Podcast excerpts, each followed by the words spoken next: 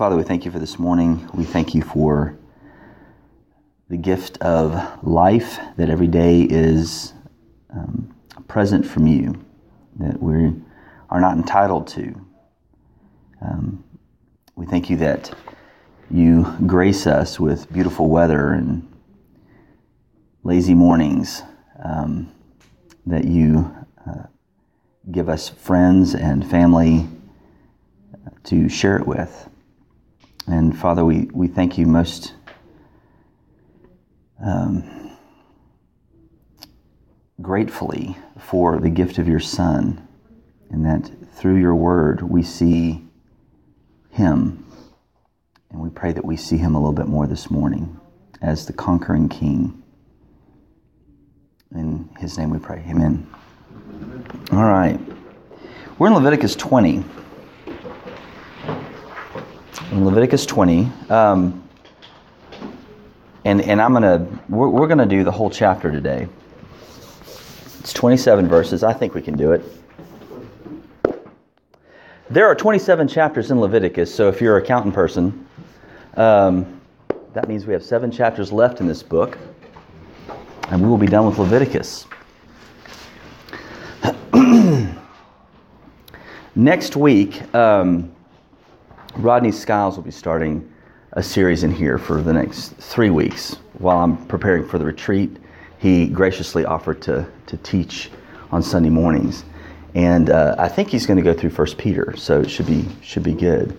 So we'll take a break after this chapter, and then we'll pick up on the other side of the retreat in, verse, in chapter 21, and then it's seven mere chapters of Leviticus, and then we'll be, we'll be done. I just think that's pretty amazing. Um, all right. If you look at chapter 20, you'll see that we've covered all of this before. That everything mentioned in this chapter is stuff that we've looked at in chapters 18 and 19. There's all the sexual immorality stuff, there's all the necromancer, wizardry stuff, and who was not Sauron. Um, all this, all this stuff is there. The difference in this chapter, uh, well, I want you to tell me what the difference in the chapter is. Let's look at chapter 20. Starting in verse uh, 1. The Lord spoke to Moses, saying, Say to the people of Israel, any one of the people of Israel, or of the strangers who sojourn in Israel, who gives any of his children to Molech, shall surely be put to death. The people of the land shall stone him with stones. I myself will set my face against that man and will cut him off from among his people, because he has given one of his children to Molech, to make my sanctuary unclean and to profane my holy name. And if the people of the land do at all close their eyes to that man when he gives one of his children to Molech, and do not put him to death, then I will set my face against that man and against his clan and will cut them off from among their people, him and all who follow him in whoring after Molech. If a person turns to mediums and necromancers, whoring after them, I will set my face against that person and will cut him off from among his people. We'll stop there for now. What's different? We've already seen the Molech prohibition, right? We've already seen that. What's different with this and this is the way it is for the rest of the chapter. It's written to the people. It's not written to the person who's doing it. It's written to the people. Okay. To hold that person accountable. Okay, so it's written to the people. We, we see that. And in fact, it's a very emphatic way that it's put. Everybody's responsible for this. That's kind of the way that's set up. What else do you see that's a little different from what we've seen before? There's punishment there. What's the punishment? Death. Death by what? Who does it? The people do it, right? This is something that's very interesting. The, the, the chapter is actually set out in kind of a, smart folks call it a chiastic structure. You've got a A, B, C, B, A kind of structure. Uh, the A would be verses 1 through 6, what we just read, the laws against Molech worship and seeking out divination. Then the B would be, we'll see, an exhortation to the people to be holy.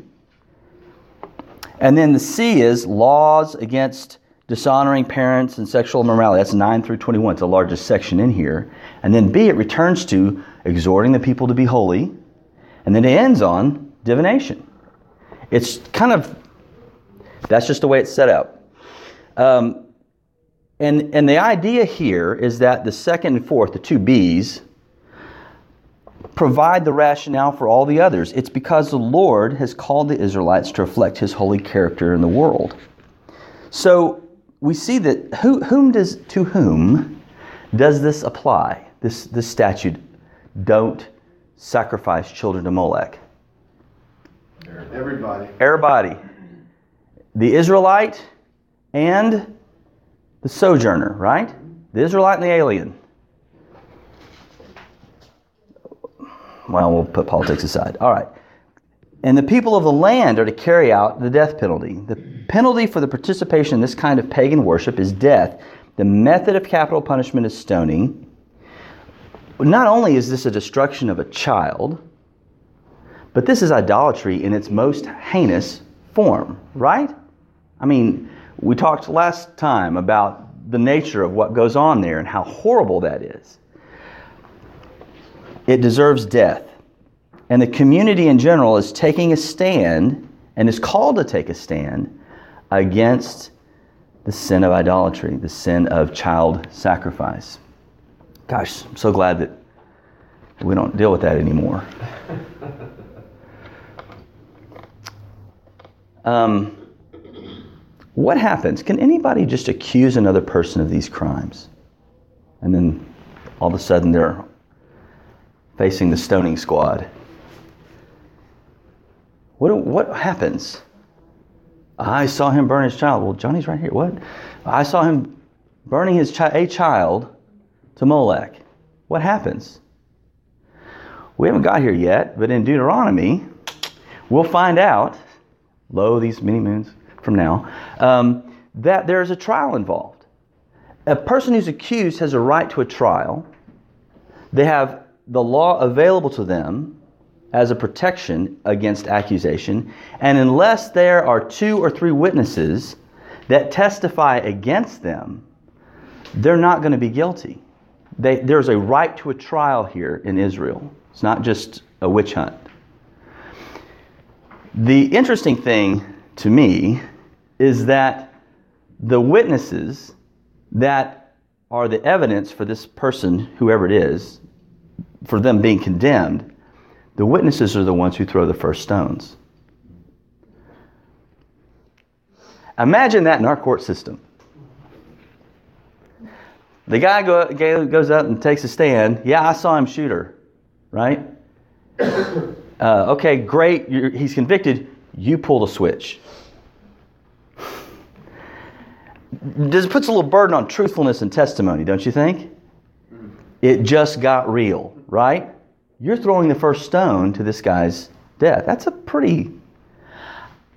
For all the barbarity that people complain about ancient cultures, that seems mighty civilized to me. If you're going to have capital punishment, you make the first accuser, you really believe this, you act on it. Right? It seems like that would cut out a lot of nonsense. What happens um, well, it also says that God Himself would set His face against that man and will cut him off from His people. Um, what does that mean? He's already being stoned. Isn't that the guy who does not, who sees and doesn't say anything? Well, it says in both places, doesn't it? It says before you get to that, too. He says God will set his face against the person who burns his children to Molech and will cut him off from his people. Some of the smart guys will say that, um, that this is, he sets his face against him by the judgment that's acted out in the stoning. And also, he sets his face against him and cuts him off from his people in the afterlife. Basically, he, there's eternal judgment there as well, and he's making a nod toward that. But you brought up the point of what if they don't? What if they turn their head? Um, in this kind of community, who's going to be among the people who accuse someone of this kind of idolatry? Who would do it? Family. Family, right? These are tight communities. And so, if you're going to accuse somebody, if you're going to stone somebody, it's going to be Cousin Harry. My mother's sister's son has done this. I'm making sure I got that right. Um, and so, do you see how there might be a tendency not to want to? I mean, that would make Thanksgiving hard with Aunt, you know, Betty. Do you see why there'd be a reluctance to do this? Sure. So, what does he say? If you don't, God will turn his face. What is that? T- if you don't, God will turn his face against not only that person that did it, but also the clan, right? Is what it says. What does that tell you about God and what he expects? Holiness. Holiness, okay, at what cost? Right justice. Righteous justice. Righteous justice? The opinion of others? Earthly loyalties, maybe? Is that new? Have we heard that somewhere else? Right? Any, any, I'm thinking of something in red. I, unless you hate mother and father, brother and sister, you cannot be my disciple. And, and just so we are clear, hate does not mean less love. Compared to the love and the zeal that we have for the, for the righteousness, the holiness of Christ, it, it, it's going to be interpreted as other, from, uh, by others as hate. How, how dare you call what I do sin? You, you hate me. That's not love. You, lo- you know, coexist, right? Unless you hate mother, sister, brother, um, you cannot be my disciple. I came to bring a sword. This is not a new thing. He's calling them to be zealous for loyalty to the redeeming king ahead of earthly lo- loyalty. And if they don't, if they dithered on this, if they close their eyes, we would say turn a blind eye. God Himself will set His face against them, be in judgment of them, of that man and the clan. Why? He's trying to root this out. He's trying to root it out. What's, what's the problem? Just a little dabbling, a little magic. Well, if the clan doesn't report it, then the clan is corrupt. The clan doesn't report it, then the clan is corrupt. It provides cover for this thing, and it's like a cancer that. Um, And the corruption spread. and the corruption spreads. The unclean, we've already seen that kind of idea in the cleanliness code where a little bit of uncleanliness touches everybody and then it gets back to the tabernacle. Here we have moral corruption. I mean, this is the most heinous thing you can do in idolatry burn a child. And we won't get into the specifics, but it's pretty graphic and pretty awful. Um, the Molech worshiper was, has shown utter contempt for the king who dwells among Israel. And he says this make my sanctuary unclean. And for his holy nature. And he says it this way to profane my holy name. He goes from there and then moves to mediums and necromancers. Again, what's the difference in this and what we've seen already?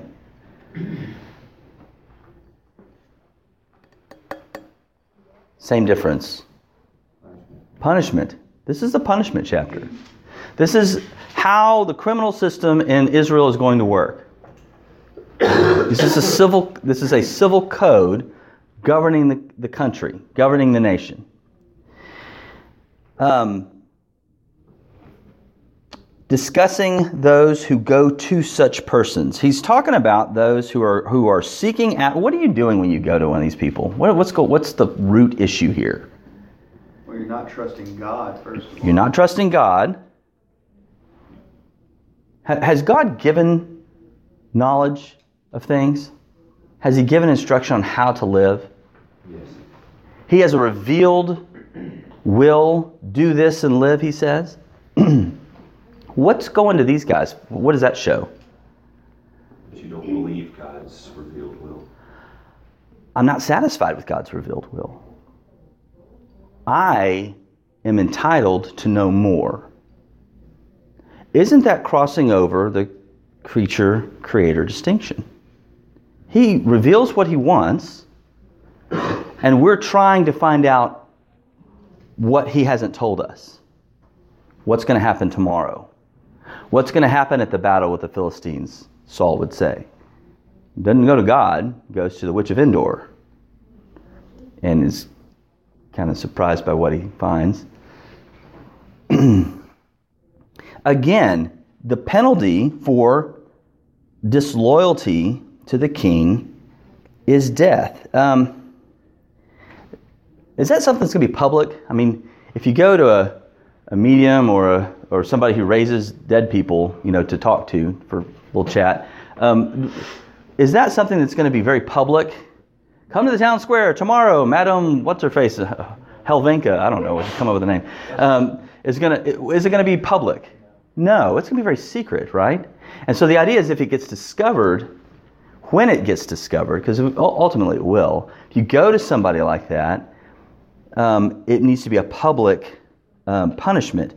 The, the language here could mean exile, and there are three levels of punishment we see here. There's the, there's the stoning, there's exile, cut off from the people, and then there's the last one's childless, and we'll talk about that in a minute. Here it could be exile or stoning, but the idea, since it's linked with Molech, most likely going to be stoning. All right, look at verses 7 and 8. Consecrate yourselves, therefore, and be holy, for I am the Lord your God. Keep my statutes and do them. I am the Lord who sanctifies you. What's he requiring of them?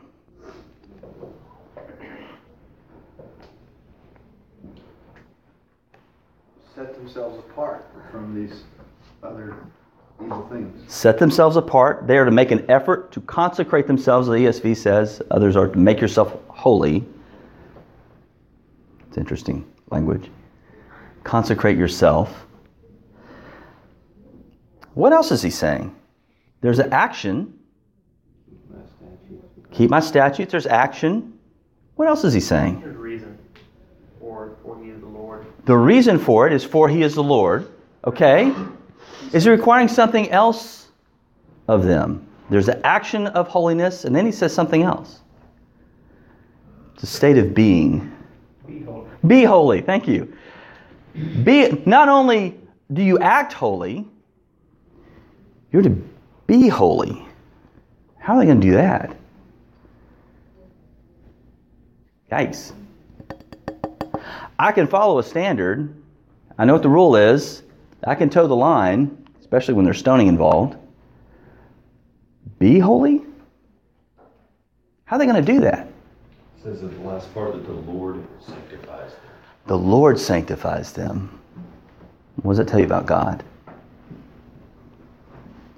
He gives you the ability to do what he asks you to do. Unless He moves, you can't fulfill it. Right? He's got to make you sanctified.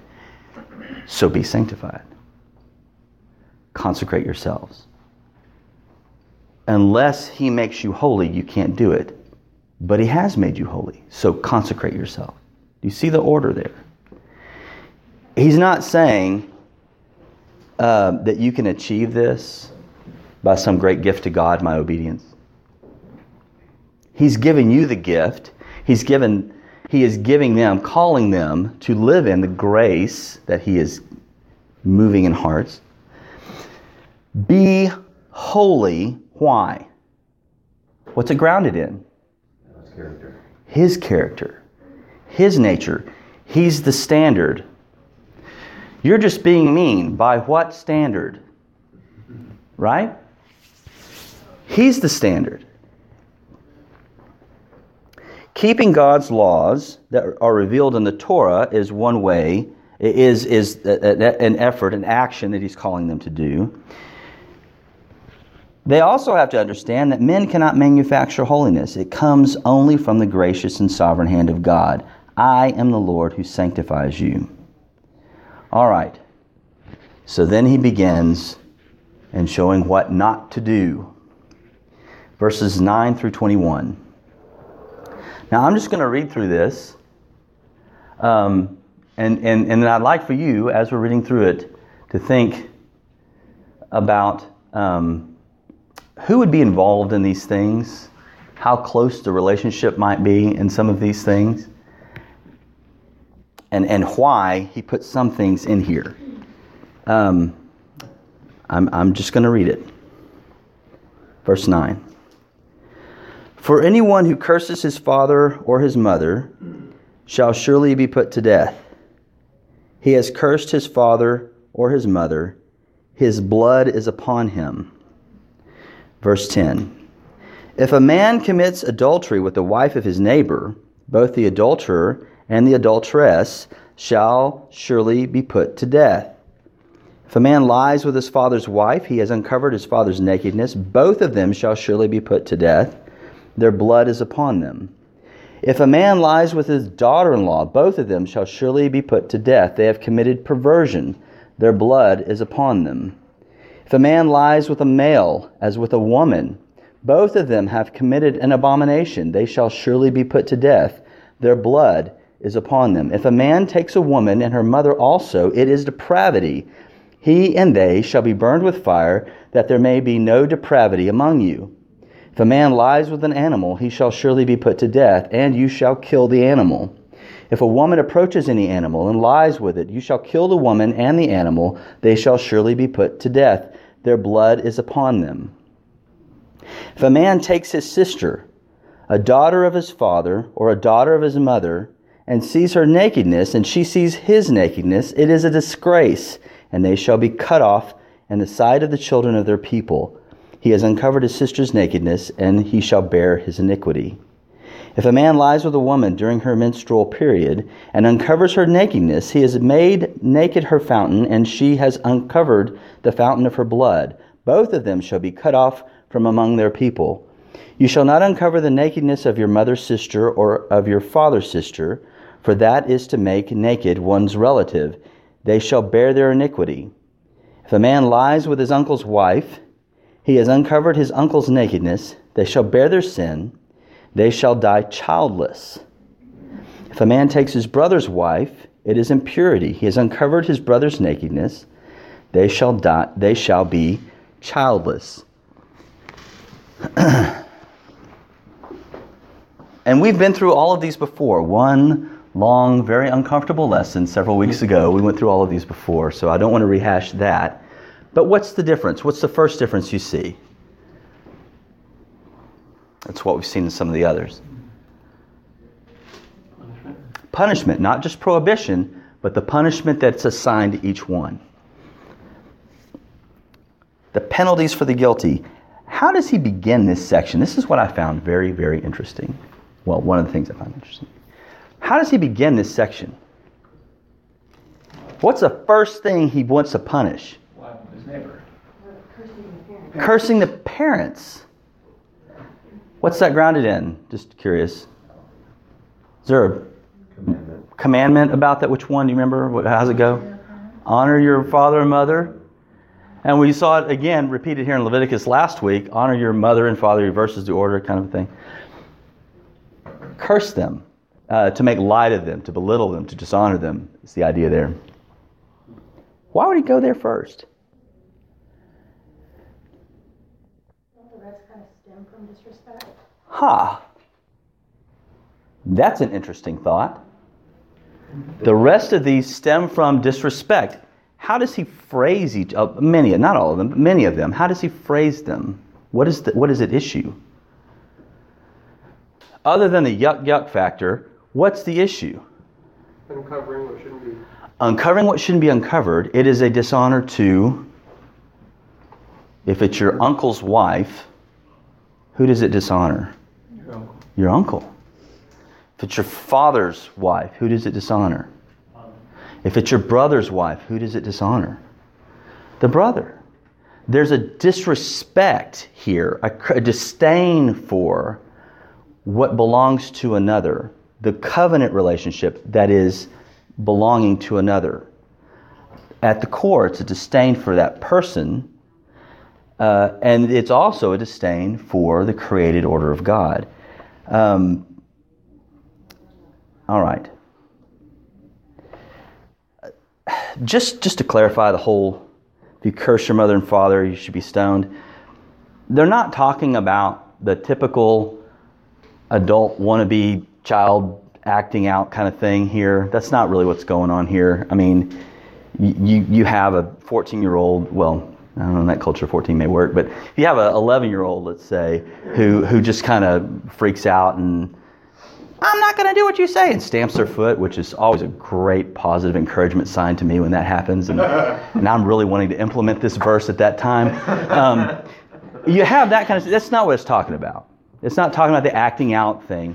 It's talking about someone who, as an adult, and in Deuteronomy, it kind of it lends the, the idea that they're still living in the basement of their parents' house on the internet, apparently, the bloggers. Um, that they're still living with their parents, and they curse them they reject their covenant instruction, reject their covenant God, right? So it's, it's, a, it's a clear disrespect and disregard for, wow, it's 10 12. Uh, disregard for God and, and, and who He is. And so that's where that, that happens. It's five two. I don't think it's. 9:56. Yeah, it's nine Yeah. Really? Yeah. Yep. It's a fair. My clock is off. But But act like it is? Is that what you're saying? Why did you tell him? Okay. Sorry. I know where you all really are. I tell you, I know how this works. All right. A trial is given, again, um, and, and, and the same idea of, of witnesses and all of that given to the, the man child who is uh, cursing his parents. This idea, it says this many times throughout this, this section his blood is upon him. W- what does that mean? What is he trying to address there, do you think? His blood is upon him. What happens if someone's accused, my brother Johnny gets accused and he gets stoned because of this, and, what do, and, and you testified against my brother Johnny, what am I likely to do? Retaliate. In fact, there's a whole discussion on uh, blood feuds and and and um, and all of that. We'll get into cities of refuge and all that kind of stuff. So you have a, a, a prohibition against a blood feud. Their blood's on them.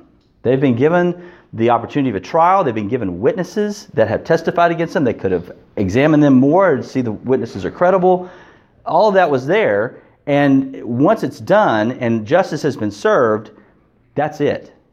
There should be no blood. Their blood is upon the guilty. They, they did it to themselves. And so he, he, uh, he says that again and again. Um, many of the following laws, all these sexual immorality laws, involve family.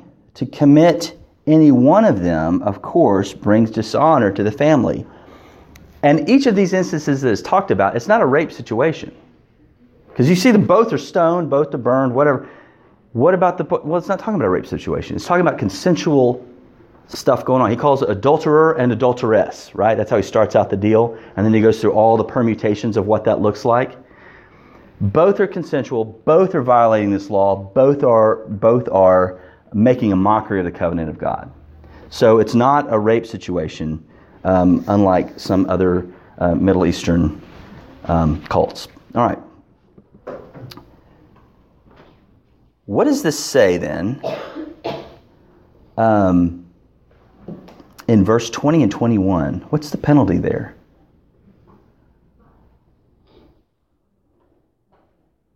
And why is that a big deal? I mean, many in our culture today would think that would be like a blessing. Your line is done. Your line is done. Why is that a big deal in Israel? It's huge. That's how land's passed down, and it, it would then go to whomever. Whomever, it would go within someone else in the family, but you're cut off. Your name is attached to your heirs. Do you continue in Israel? The only way that that happens is if you have children, right? So that that's a huge deal for them. It's a blotting out of the person is basically what he's what he, what the judgment is. Um, they're not killed, but they are uh, cut off. Look at verses 22 through 26. You shall therefore keep all my statutes and all my rules and do them, that the land where I am bringing you to, uh, bringing you to live, may not vomit you out, and you shall not walk in the customs of the nation that I am driving out before you, for they did all these things, and therefore I detested them. But I have said to you, You shall inherit their land, and I will give it to you to possess a land flowing with milk and honey. I am the Lord your God, who has separated you from the peoples. You shall therefore separate the clean beast from the unclean, and the unclean bird from the clean. You shall not make yourselves detestable by beast or by bird or by anything with which the ground crawls, which I have set apart for you to hold unclean. You shall be holy to me. For the, I, the Lord, am holy and have separated you from the peoples, that you should be mine. Okay. Here again, he emphasizes the importance of obeying the preceding laws. He starts with a history lesson. What happened, or what is going to happen, it's a future history lesson at this point. What is going to happen to the people in the promised land? They're going to be driven out. By whom? Israel. By Israel. At whose instruction and who, under whose power? God's, right? He is using a nation as an instrument of judgment against people who do this stuff. And he's using Israel. And he's sending them in as the instrument of judgment with a warning. What's the warning? Do this. Don't do this. or what? It'll- I'll drive you out. It- What? It'll happen to you. It'll happen to you. And how does he describe the land? The very land itself We'll vomit will vomit you out. Will vomit you out. What for something to be vomited out? What does that imply about the thing that is to be vomited out? Pretty foul. It's foul. It's it's detestable. You're really it's just not worth keeping. It's worthy of that kind of rejection. It's worthy of that kind of rejection, and and then you just flush it. Um, that is the level of disgust, of distaste that God has for this kind of activity, cultic worship. Uh, uh, this breach of the created order that he has given. This is his revulsion to it. He describes it in his gra- that the very land will vomit them out. And it's a land that he's giving to them. Again, there's promise in the law. He's taking them there. You're going to get there. And how does he describe this land? What is it? What's this famous for? Milk and honey. Why would he describe it that way? First of all, why milk? Say it. It's all good. What? Livestock? livestock. In this culture, what's involved uh, with, with living? What do you have to have? You don't have a Brookshire's. Doesn't come in a nice little cellophane wrapper. You're Gonna have to be self-sufficient. You're going to have to be self sufficient. You need your, your milk cows, you need your meat cows, meat bulls or whatever. Yeah, yeah. You need well meat cows probably. You probably want to hang on to your bulls because they kind of help your I'm just just a little tidbit there in case you ever want to do a little homesteading. Um, the the thing is, you've got to have some livestock, right, to eat on, and a sign of livestock. Milk is a very staple food in this culture, um, and in any culture. It does the body good. Um, so you have this idea of if there's milk, then there's livestock, lots of livestock. Why honey? Things grow there. Very good. And honey is sometimes referred to the, the, the, the meat of the melon is honey, those kinds of things. Honey melon. Um, so you have the idea that if there's honey, there's bee production going on, there's stuff to pull pollinated and all this kind of stuff, and it's desirable. It's sweet. You don't need to live, but what a bonus, right? What a bonus. This land is not just enough for your needs, but it is overflowing with stuff that is desirable. That's the idea. It's your needs are your needs are supplied, and it's a land to be desired. Right, right. It's it, getting it to them uh, by by work that has been done by those who were doing these detestable things. So their labor is actually given over to those who have been called out by God. Similar to what happened in Egypt, isn't it? They plundered the Egyptians. Here, take my stuff, get out. Didn't have to work for the, the gold and the fabrics and all that stuff that they got. Um, all right. Why were they to be obedient? God has separated them from the peoples. Look at verse 25. We've been talking about morality, sexual immorality, um, idolatry. Why would he then go here? It seems very odd to go to. Is he elevating the discernment between clean and unclean animals here? What's he doing? Well, he, he goes from talking about the nations that were in the land and Israel meeting them out. And so, therefore, he's talking about the distinction between them and the, the, land, the people of the land. So then, in my version, it says, You shall therefore distinguish. So he's kind of coming from that idea to, okay, well, then since, since you're distinct from the people, then you're going to distinguish in the smaller things of uh, you know, I've ordained these things to be clean and unclean, you should honor those. Okay. He's making an analogy, right? Where do we learn about the clean and unclean animals? Was it in the holiness code? Just just a little bit of hermeneutic here. Was it in the holiness code or was it somewhere else? It was in the temple, the tent. There, there was what code was that in? You remember? Do you remember all the codes? Come on, we got seven. I mean, Ceremonial? Well, yeah, yes. In, in essence, it's the ritual. I'm just being a clown, but um, it's in the ceremonial, the cleanliness code, we called it, where he talks about what animals are. It's the ritual purity stuff to get you into the tent, to get you into the whole, you know, the, the, the fellowship with God. There's a, that ritual distinctiveness. It wasn't sin, it was just part of their ritual, right? Do you see what he's doing here? He is making an analogy between that ritual purity that we talked about for many weeks and was like, really? Don't eat crawly things. Okay, I'm good. All that stuff, he's making an analogy here that, that I've called you to do that as a picture of how zealous you should be not to do this there's a relationship, there's a picture of the ritual purity and the moral purity that he's calling, the holiness that he's calling them to live. Um, just as you show your mind by making distinctions between ritually clean and unclean animals, so you must show your mind by making distinctions between morally clean and unclean actions in every area of your life. Paul would say it this way So whether you eat or drink, or whatever you do, do all to the glory of God. 1 Corinthians 10:31. All right, and then he ends again, discern with what is revealed, not as what is, not with what is concealed. It concludes the chapter with the same theme as it began. The Lord's people must main, maintaining their holiness their highest priority. Those who seek to be like God and peer into knowledge he has hidden should be put to death. All right. Now, I okay. It's throwing me off uh, the clock here. Um, here's an apologetic question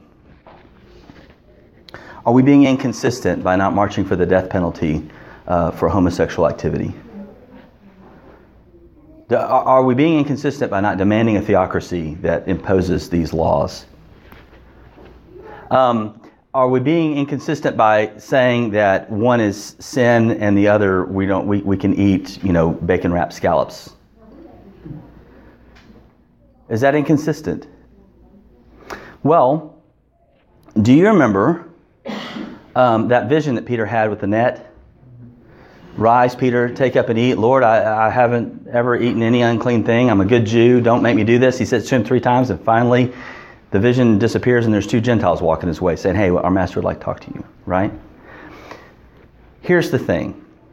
Um, ha- have any of you ever seen that video by Lutheran satire? Horus reads the internet. Have you seen this?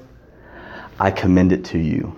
Um, it is not only hilarious, but it also, I think, makes a very good point. Course was it. Egyptian god. Horus was an Egyptian god, and, and he, he interrupts the church service about, you inconsistent, stupid Christians, why are you doing this? You know, you eat lobster and, and whatever, and, and yet you condemn homosexuals. How dare you? You're inconsistent. You pick and choose your scripture. Well, the, the issue is that in the New Testament, ceremonial, ritual laws are abolished, but the moral law remains.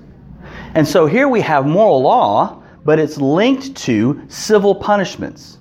This is how the nation is run to show moral law. So you have a circle of moral law and a circle of ceremonial civil law, and they intersect. There's part of the moral law intersects the two.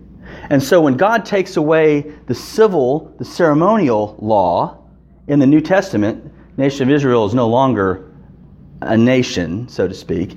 But the gospel is now out there, and all men everywhere are called to repent and believe the gospel. This distinctiveness as a nation goes away, but the moral stuff remains. What goes away is not the moral law, but the penalty for it, right? The, the state penalty for, for it. I don't advocate the death penalty for homosexuals, but I will say it's a violation of God's moral law.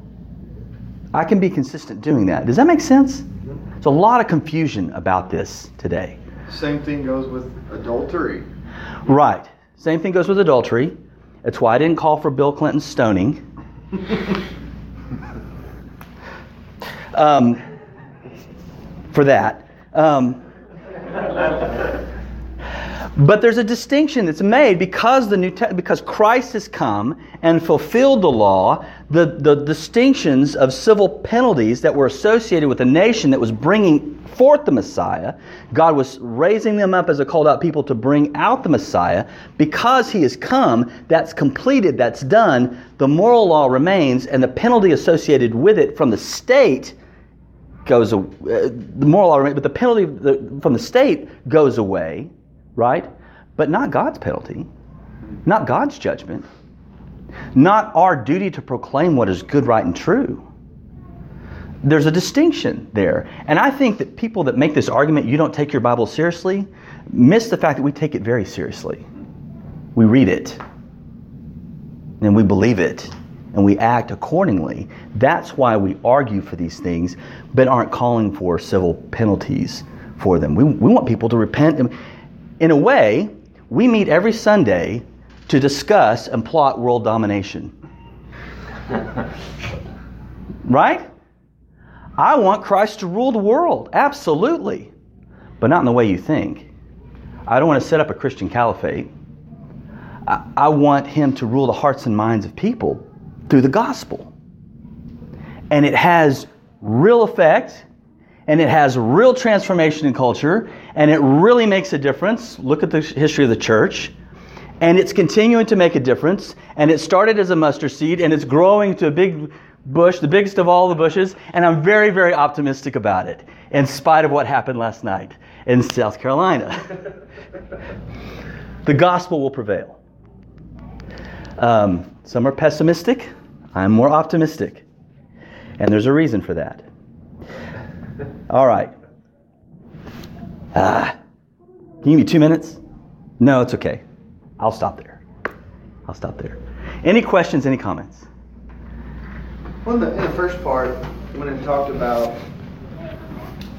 you know, if those who don't report this, you know, they shall be stoned. Right. You know, it, it just, I think of in the New Testament where Paul talks about being, we're members one of another, you know, Mhm. and we see it throughout the whole New Testament that we're not individuals in this thing. We're we're a community of people, Mhm. and our actions affect other people. So Right. there's a great unity between this passage and Sure. the New Testament. Sure. In fact, we see that in Revelation, the first seven chapters, where Jesus talks about the, uh, or the first three chapters, where Jesus talk, is talking to the churches. And one of the churches, he says that you tolerate that woman Jezebel. That woman. I love that phrase. You tolerate that woman Jezebel. Condemning the church for not putting, for not exercising discipline. Now, not he's not calling for a stoning, but certainly cut her off from the body. She doesn't need to have kind of influence that she's having on the people of God. So you're right. Any any kind of sin that we commit, we don't commit in isolation. We may think it's in isolation. It may be in a dark room by ourselves somewhere. uh, You know, whatever. Doesn't matter. It affects all of us, and it's going to come to light. But it affects all of us, and there's two ways to deal with it. One, um, persist and display that we're never part of Christ to begin with, or two, repent believe the gospel? The answer is the same. It's the cross for wherever we are, whether we're, we're, we're I've, I've done this, I can never come. No, repent and believe the gospel. It transforms and it grows. And you can be optimistic too. Come join me. It's a good thing. Any, anything else? Any, any other statements? Trying to love neighbor here by you know, what does it say that the, that the mind can only absorb what the behind can endure? Uh, is that the? so, all right. Let me let me pray.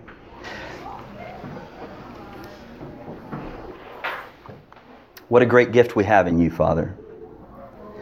That you um, would call us the children of God, and so we are. Because of what you have done for us in Christ, you have called us to yourself. You have given us new hearts. You have called us to live to live out who we are in Jesus. We don't work to earn your favor. We don't strive to gain your nod of approval, but you have looked at us, clothed in the righteousness of Christ, and have said, This is my Son in whom I am well pleased. What a great gift. Would you help us to, to emulate him, to, from the heart, strive toward holiness, without which no one will see the Lord? I, I want to see in my own heart a zeal for godliness that oftentimes just devolves into apathy and I can never make it, I can never make it. But thank you that in your grace, you are working and transforming us into the image of Christ little by little, day by day, painfully slow by our standards, but right on time in yours. Would you help us to walk in the shadow of the cross always? It's in Christ's name we pray. Amen. From Lauren Roberts. um, she's in Austin, but um, she said that there are is disc golf, I think, at UT Tyler on Saturday. So That's also known as